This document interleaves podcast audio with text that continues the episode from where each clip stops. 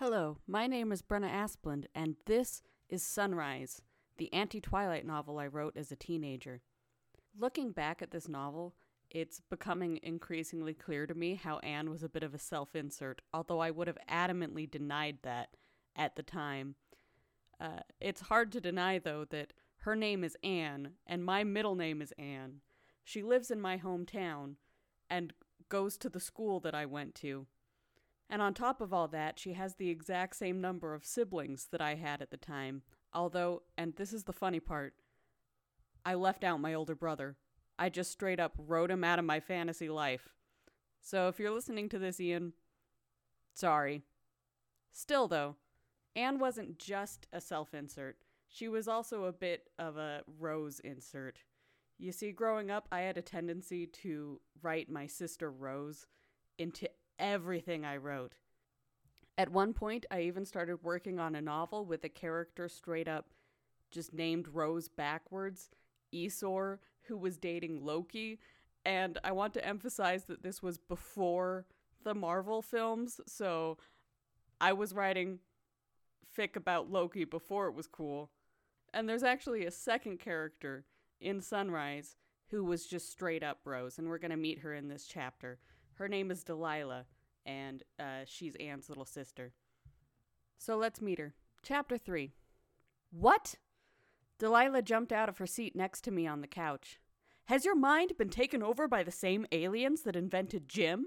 Have you suddenly become sane? she asked, as if sanity was the worst fate anyone could have.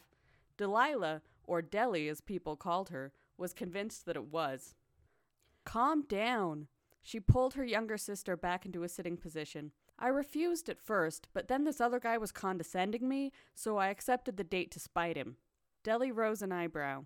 And how was this person condescending exactly?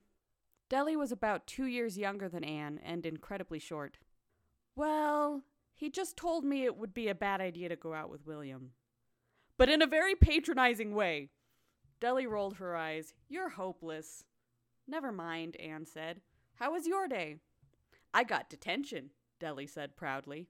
Now it was Anne's turn to roll her eyes. On the first day? How? Eh, nothing much. I just rigged a girl's locker to spray orange juice at her when she opened it. What did she do to deserve that? Since when do I have to have a reason? She was kind of stuck up and annoying, though. You should have seen her face when the juice ruined her perfect hair. Deli burst out laughing. She was currently wearing a hat that looked like some sort of yellow alien, a t shirt with a kitty on it, fingerless gloves, a short skirt with leggings under them, and combat boots. Anne sighed. You're hopeless, too. I know, Deli said, smiling. Time for bed, called their mom. Anne stood up, but was soon knocked over by her little brother pushing past her, closely pursued by her two youngest sisters. We're all hopeless, Deli called as she ran after them. Anne sighed and sat back down again.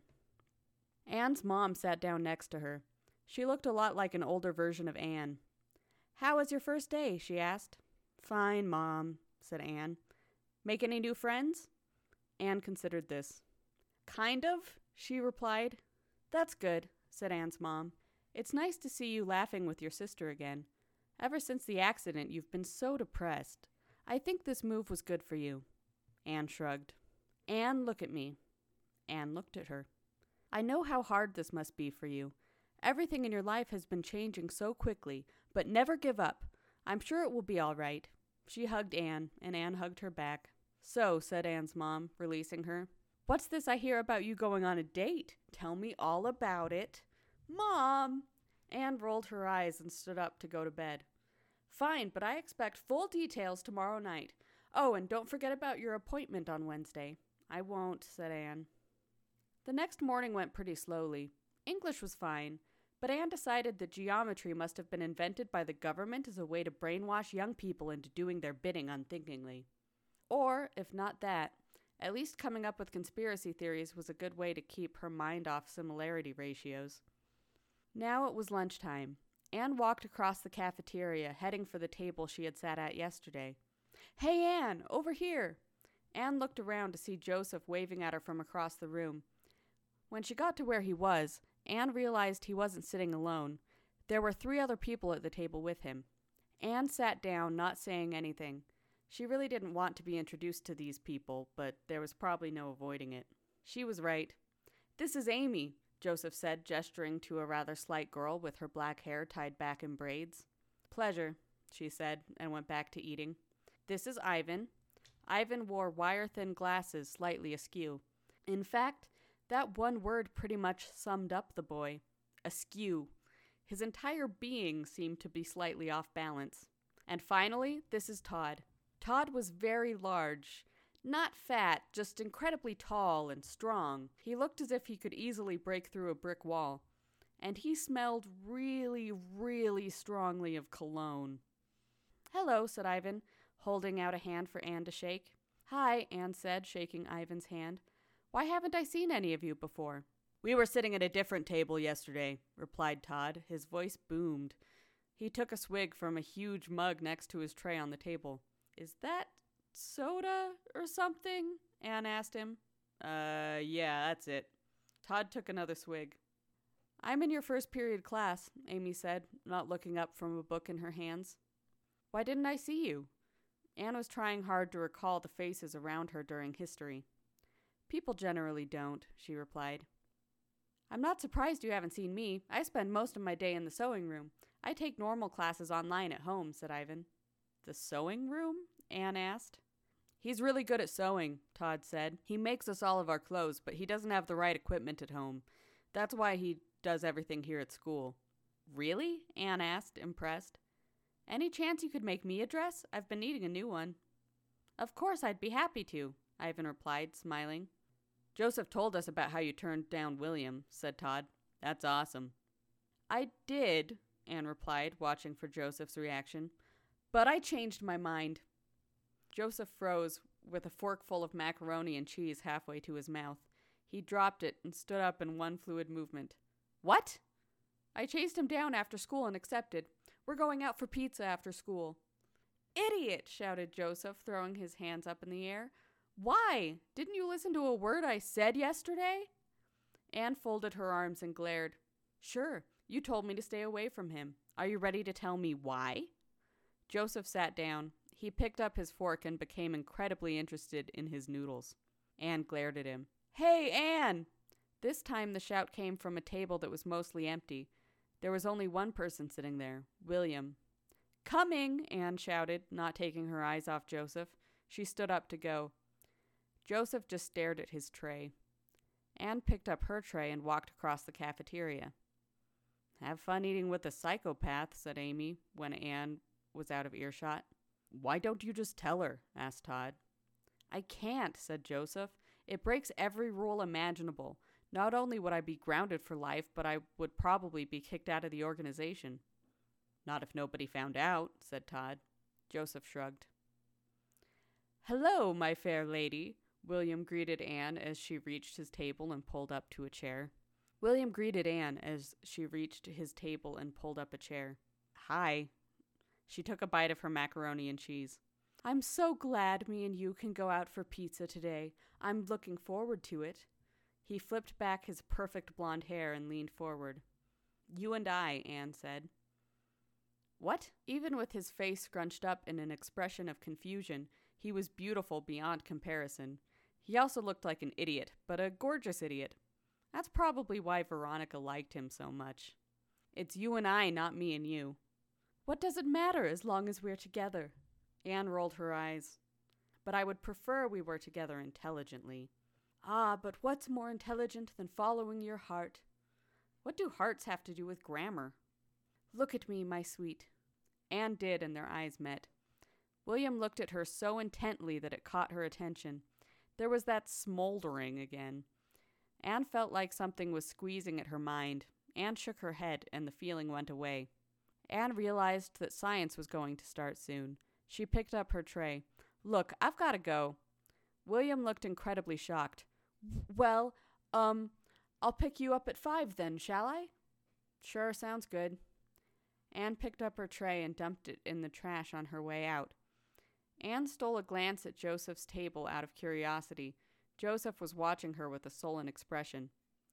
During science, Dr. Peterson managed to blow up a fish tank, and the cleanup took long enough to spare Anne the horrible fate of playing dodgeball in gym. Dad, said Joseph, we have a major problem. What is it? Dr. Peterson asked, who was looking for any more shards of broken glass that he had missed earlier. Can you help me clean this up? Not right now, Dad. This is important. It has to do with William. Dr. Peterson stopped cleaning and gave his son his full attention. What is it? He started dating the new girl, Anne. And why is that a problem? asked Dr. Peterson. Seems he's asked out every girl in school, but he always cancels after they accept. That's the problem, said Joseph.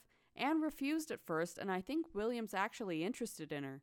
He's a known humanitarian, Dad. This could be a real problem. He may claim to be a humanitarian, but we have no record of him actually eating anybody. These days, vampires tend to just get by on raw meat. I know, said Joseph, but maybe he's just never eaten anyone because he's never had the chance. I'm sure it will be fine, said Dr. Peterson. Besides, we're not authorized by the organization to do anything unless the threat is certain. But, Dad, we can't just sit around and. I'm sorry, Joseph, but I've got to find a replacement for this fish tank. Dr. Peterson walked out of the room, leaving Joseph to sulk. Will's a vampire? That explains a lot. Joseph froze, then slowly turned around. There was a little girl in combat boots standing behind him. Who are you? Joseph asked. Deli, Anne's little sister, said the girl, shaking Joseph's hand. I couldn't help but overhear you mentioning something about vampires. Uh, said Joseph. Yes, we did say something about vampires. We were talking about a video game. Yes, that's it. Right, said Deli. And in this game, a character who just happens to be named William is going on a date with a character who just happens to be named Anne? Exactly. My sister is going on a date with a vampire, said Deli. That's so awesome. What are you guys, werewolves? Joseph panicked. How did you know? I didn't, said Deli, until now. Joseph didn't know what to do. He had just given away their biggest secret to a little girl. He thought quickly. How could he get out of this situation? Look, he said, trying as hard as he could to sound confident, you don't really believe in werewolves and vampires, do you? I mean, that would be crazy. Good thing I'm crazy, said Deli. You were saying something about humanitarians earlier? What's that supposed to mean? Joseph gave up. Someone who eats humans, like a vegetarian, you know? Oh, that makes sense. Look, said Joseph, you can't tell anyone about this, okay? Especially not Anne. Please? My sister's going on a date with a bloodthirsty vampire, and I'm supposed to just not tell her about it? Um, yeah. What would you be willing to do to keep this quiet? Almost anything. Well, then, said Deli, smiling an evil smile, I think I might have a deal for you, Wolf Boy. After school, Deli explained to Anne in detail how she managed to build a machine that shot meatballs at the head cheerleader with nothing more than a hollowed out pen, a rubber band, two paper clips, a wad of gum, and a AAA battery. By the time she was done with that, it was 4:45. Anne quickly brushed her hair and pulled it back into a ponytail, throwing on a nice pair of pants and a button down shirt. Anne was ready, but Anne was feeling depressed and angry, so she reached into the back of her dresser and pulled out what was hidden there. It was a bunch of old sketchbooks, every page filled with incredibly realistic pencil sketches. There was a flower, every vein in the leaves completely accurate to life. On other pages, there were rabbits, buildings, landscapes, and wolves. Anne sighed and closed the sketchbook, feeling slightly better. The doorbell rang. Chapter 4 Anne hid the books back in her secret compartment and went to answer it. Hello, William, Anne said, walking out the door. I'll be back by seven, Anne called back into the door, hoping her mom or somebody would hear. Please, call me Will. Will had slicked back his hair and was wearing a nice suit. I'm sorry, Anne said. I thought the pizza place was casual dress. Oh, it is, he replied, but I wanted to look my best for our first date. He opened the door of his car for Anne, and she climbed in. His car was a shiny silver thing which looked as if it probably cost enough to feed an entire village in Africa for a month. William climbed into the driver's seat. Nice, isn't she? asked William, patting the dashboard. I suppose, Anne replied, and took a more careful look at the meters. Shouldn't you stop for gas? Nah, it'll be fine. It's not like we're going that far. The needle was practically on empty. It won't take that long. Just stop and get gas. I told you it'll be fine. I told you it'll be fine. William started the car. Anne watched the speedometer climb from 0 to 60 in five seconds. They jerked around the corner at the end of the street, then turned another corner, with the speed still climbing. You're going to kill us both! Anne screamed, gripping the seat. They zoomed through an intersection and onto the back road connecting Santaquin and Payson. The speedometer now read 100 miles per hour. Nobody will die. I'm a really good driver. William passed a car without slowing down. No, you're a stupid driver. William swerved again to avoid another car, swerving back right away to avoid a car coming in the other direction. You slow down right now, or so help me, I'll open the door and jump right out of the car, Anne shouted above the noise of the engine. You wouldn't do that, replied William. At this speed, it would kill you. So will riding in this car. You're bluffing. I am not. Anne gripped the handle. Slow this car down now. Don't be stupid. I told you before I'm an excellent driver. I won't crash. Anne pulled and the door swung open. A few houses zoomed past, but Anne could see the reassuring bulk of the mountains rising up behind them. These weren't those dinky hills you got in the east either. These were real mountains. Wind whipped around her. Okay, okay. William released the gas and gently pushed the brakes. Just close the door, will you? Anne reached for the handle. I can't. What do you mean you can't? asked William, slowing us down further. I mean I can't reach the handle. Anne tried again, and it was just out of her grasp. William sighed and pulled over on the side of the road. Anne unbuckled, closed the door, and rebuckled. Okay, let's go, and you'd better not speed again. William pushed on the gas pedal. Nothing happened. He pushed harder. Nothing continued to happen. He floored it. You would be amazed at the nothing that proceeded to happen. What's wrong? Anne asked. Mm, looks like we're out of gas. Why does that not surprise me? Why don't we just have a picnic right here? suggested William. I've got some groceries in the trunk, and it's kind of pretty here. It was true. The mountains rose above them, fields and orchards spread out below them before they were broken by the rising figure of West Mountain across the valley. Unfortunately, they were stuck right in between Payson and Santaquin. And after that, how do you propose we get home? I'm sure someone here will be kind enough to lend us a phone. William pulled his door open and got out of the car. Anne sighed and got out of the car, wondering if this was really worth it just to bug Joseph. William unlocked the trunk and popped it open. Inside appeared to be the entire contents of a small pantry. Anne raised an eyebrow at him. My mom asked me to go grocery shopping this afternoon, but I never got the chance to unload anything, he explained. Anne took a second look in the car. A small refrigerator was on the list, was it? William shrugged and pulled out a bag of lunch meat from the fridge and a loaf of bread from somewhere within the pile of stuff. How convenient that there also happens to be a red checkered blanket and a vase full of flowers, Anne muttered. William lay the blanket on the side of the road and started making sandwiches. The first one he handed to Anne. For you, m'lady. Anne sat down, keeping a close eye on William, trying to figure out what was wrong with him. Did Joseph's warning have anything to do with the fact that he seemed to keep all his stuff in the trunk? William finished making the second sandwich and took a bite. He swallowed. So, tell me about yourself. Not much to tell. Anne studied her sandwich, daring something to be wrong with it. When she could find nothing, she took a bite. Turkey. Oh, come on. You must be interested in something. William caught Anne's eye and stared intently. Not really. There seemed to be something on the edge of her mind trying to push its way in. She remembered a similar feeling from when William had stared at her before. Anne smacked herself in the head. William's brow wrinkled. Sorry, just clearing my head. Anne picked up her sandwich again and started to eat.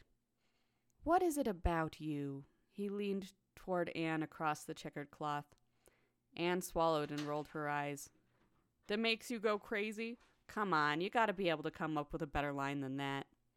Actually, that isn't what I was thinking, but it comes close enough.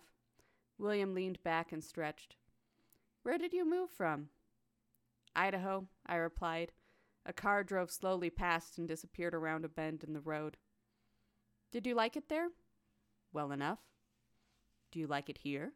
Anne shrugged. What do you like to do in your free time? Anne ignored the question. William obviously didn't actually care that much, as he then proceeded to go on and on about what he liked to do in his spare time. It seemed like he was captain of every sports team at the school. The sun was setting, giving the world a soft orange glow. Anne shivered in the early spring air. It was probably around seven o'clock by now. William ran out of things to say about himself. You still haven't answered my question, he said. What do you do in your free time? Anne stood up, ignoring his question. William followed and picked up the blanket, stuffing it into his trunk. I'll just grab my jacket out of the front seat and then we can find a telephone. He walked to the driver's seat door and pulled on the handle. A stream of paint shot out of the car, completely covering him in orange gunk. William spluttered and spat, trying to rid his mouth of the foul liquid. My hair! he screamed, bringing a hand up to his ruined locks. Deli rolled out of the car, clutching her stomach and laughing so loud a group of birds jumped out of a nearby tree in a panic. You did this! William pointed an accusing finger at her. Deli looked up at him from her position on the ground and considered this statement. Normally I would blame it on aliens, she said, but I couldn't stand it if someone else got credit for this one. William lifted his foot and stomped on Deli, or at least on the ground where Deli had been. She had quickly rolled out of the way and climbed up his back. She wrapped her legs around his neck and let them support her weight, dangling upside down. Hi, sis, she called, waving. How the heck did you get here? Anne asked, but didn't get an answer due to William reaching up and pulling Deli off him. Deli fell to the ground but bounced up instantly, dashing between William's legs and then bringing her own leg around in a roundhouse kick, knocking him to the ground. Stop it! Anne shouted, but was ignored. Deli was now jumping up and down on William's back. Get ready to taste defeat, she shouted, then assumed a martial arts pose. Deli style! William pulled himself up, spinning around and grabbing Deli before she could scramble away. He slammed her against the car. You're going to pay for this! Deli pouted. You would beat up a girl half your size? That's not very gentlemanly, you know. Stop! Anne shouted again, grabbing onto William's arm. That's my sister! William froze, noticing Anne for the first time since getting covered in paint. He looked at Anne, then at Deli, trying to come to a decision. Deli took advantage of the hesitation and bit down on William's hand. William dropped her and shook his head. William dropped her and shook his hand, then turned to Anne, assuming an expression of total innocence. I wasn't going to hurt her, I was just trying to stop her. But you said you would make her pay, Anne said accusingly. Um, said William. I meant the laundry bill. This shirt is dry clean only. Anne wasn't buying it. I'm sorry, okay? I suppose I did lose my temper a little, but it took me ages to get my hair right, and this paint will probably never come out. I really didn't mean to hurt her, I swear. You're not supposed to swear, potty mouth, Deli said from her position a few feet away. William tensed but stayed still, shooting Deli a vicious glare. She stuck out her tongue. Anne walked over to where Deli was standing. How did you get here, anyway? Deli jerked her thumb behind her. The car that had gone by earlier came back around the bend. It slowed down as it reached them, and Joseph stuck his head out the window. Uh, hi, he said. Ready to go? Almost, shouted Deli, who ran over to William, kicked him in the shin, and then darted through the back door of Joseph's car. Want a ride? she asked, shoving Joseph out of the way and sticking half her body out the window. I looked over to William. His glare was now directed at Joseph. Go ahead, he said. I'll look for a phone and get the car towed. Anne walked over to the car. It was a beaten down light green car with fabric interiors. It smelled vaguely of a chemistry lab. Anne opened the door and climbed in. I know it's not very nice, said Joseph, pressing on the gas, but it works. It might not have been as nice, but it was a lot more comfortable than William's car. What's going on? Anne asked. Well, Deli replied in a whisper that wasn't actually that quiet, I skipped school yesterday so I could follow you around. Why? asked Anne. Deli shrugged. Eh, because I felt like it. Anyway, the morning was boring, but lunchtime was really entertaining, so I decided to follow Joe and his friends around instead of you. I got major blackmail material on this guy, so I forced him to give me a ride so I could follow you on your date and prank William. In the driver's seat, Joseph pretended not to hear what Deli was saying. Why do you want to pull a prank on him? Anne asked. Because he's the biggest loser this side of the Milky Way? Plus, he's a perfect target. He cares way too much about appearances. People like that are always fun to prank. Joseph laughed at this. I admit, I'd give anything to have a picture of his face when that paint shot at him. Oh, really? asked Deli, pulling out a camera. No way, said Anne. Deli waved a hand. I rig all my pranks to take pictures. I like to immortalize the triumphs. Can I see the picture? asked Joseph. Can I tell Anne what I found out about you? All amusement drained from Joseph's face. I'd rather you didn't. What do you have on him anyway? Anne asked. I can't tell you, replied Deli. That's the whole point of blackmail. Can't you just threaten not to tell other people? Deli sighed. I wish. He says it's bad enough that I know, and I can't let anyone else in on it. He specifically said not to tell you. Oh, really? Anne asked, raising an eyebrow. I suppose it wouldn't have anything to do with why he hates William so much, would it? I don't hate William, replied Joseph, turning a corner. I just don't think you should go out with him. Why? asked Anne. Do you have a crush on me? Is that why you're so much against me dating another man? What? asked Joseph. Of course not. He's dangerous. Dangerously close to stealing your girl. Anne was having fun watching him squirm. No, it's just that. Joseph pulled to a stop in front of their house. Deli hopped out immediately and Anne followed. Just that what? Since you aren't yet prepared to tell me, I think I'll just have to go on more dates with William, Anne said before closing the door. Anne really wished she hadn't said that. She really didn't want to go out with William again. Not after this fiasco, but Anne couldn't go back on her word. Anne was in a worse mood than she had been before the date. She went down to her room and opened the secret compartment. She gasped. They were gone.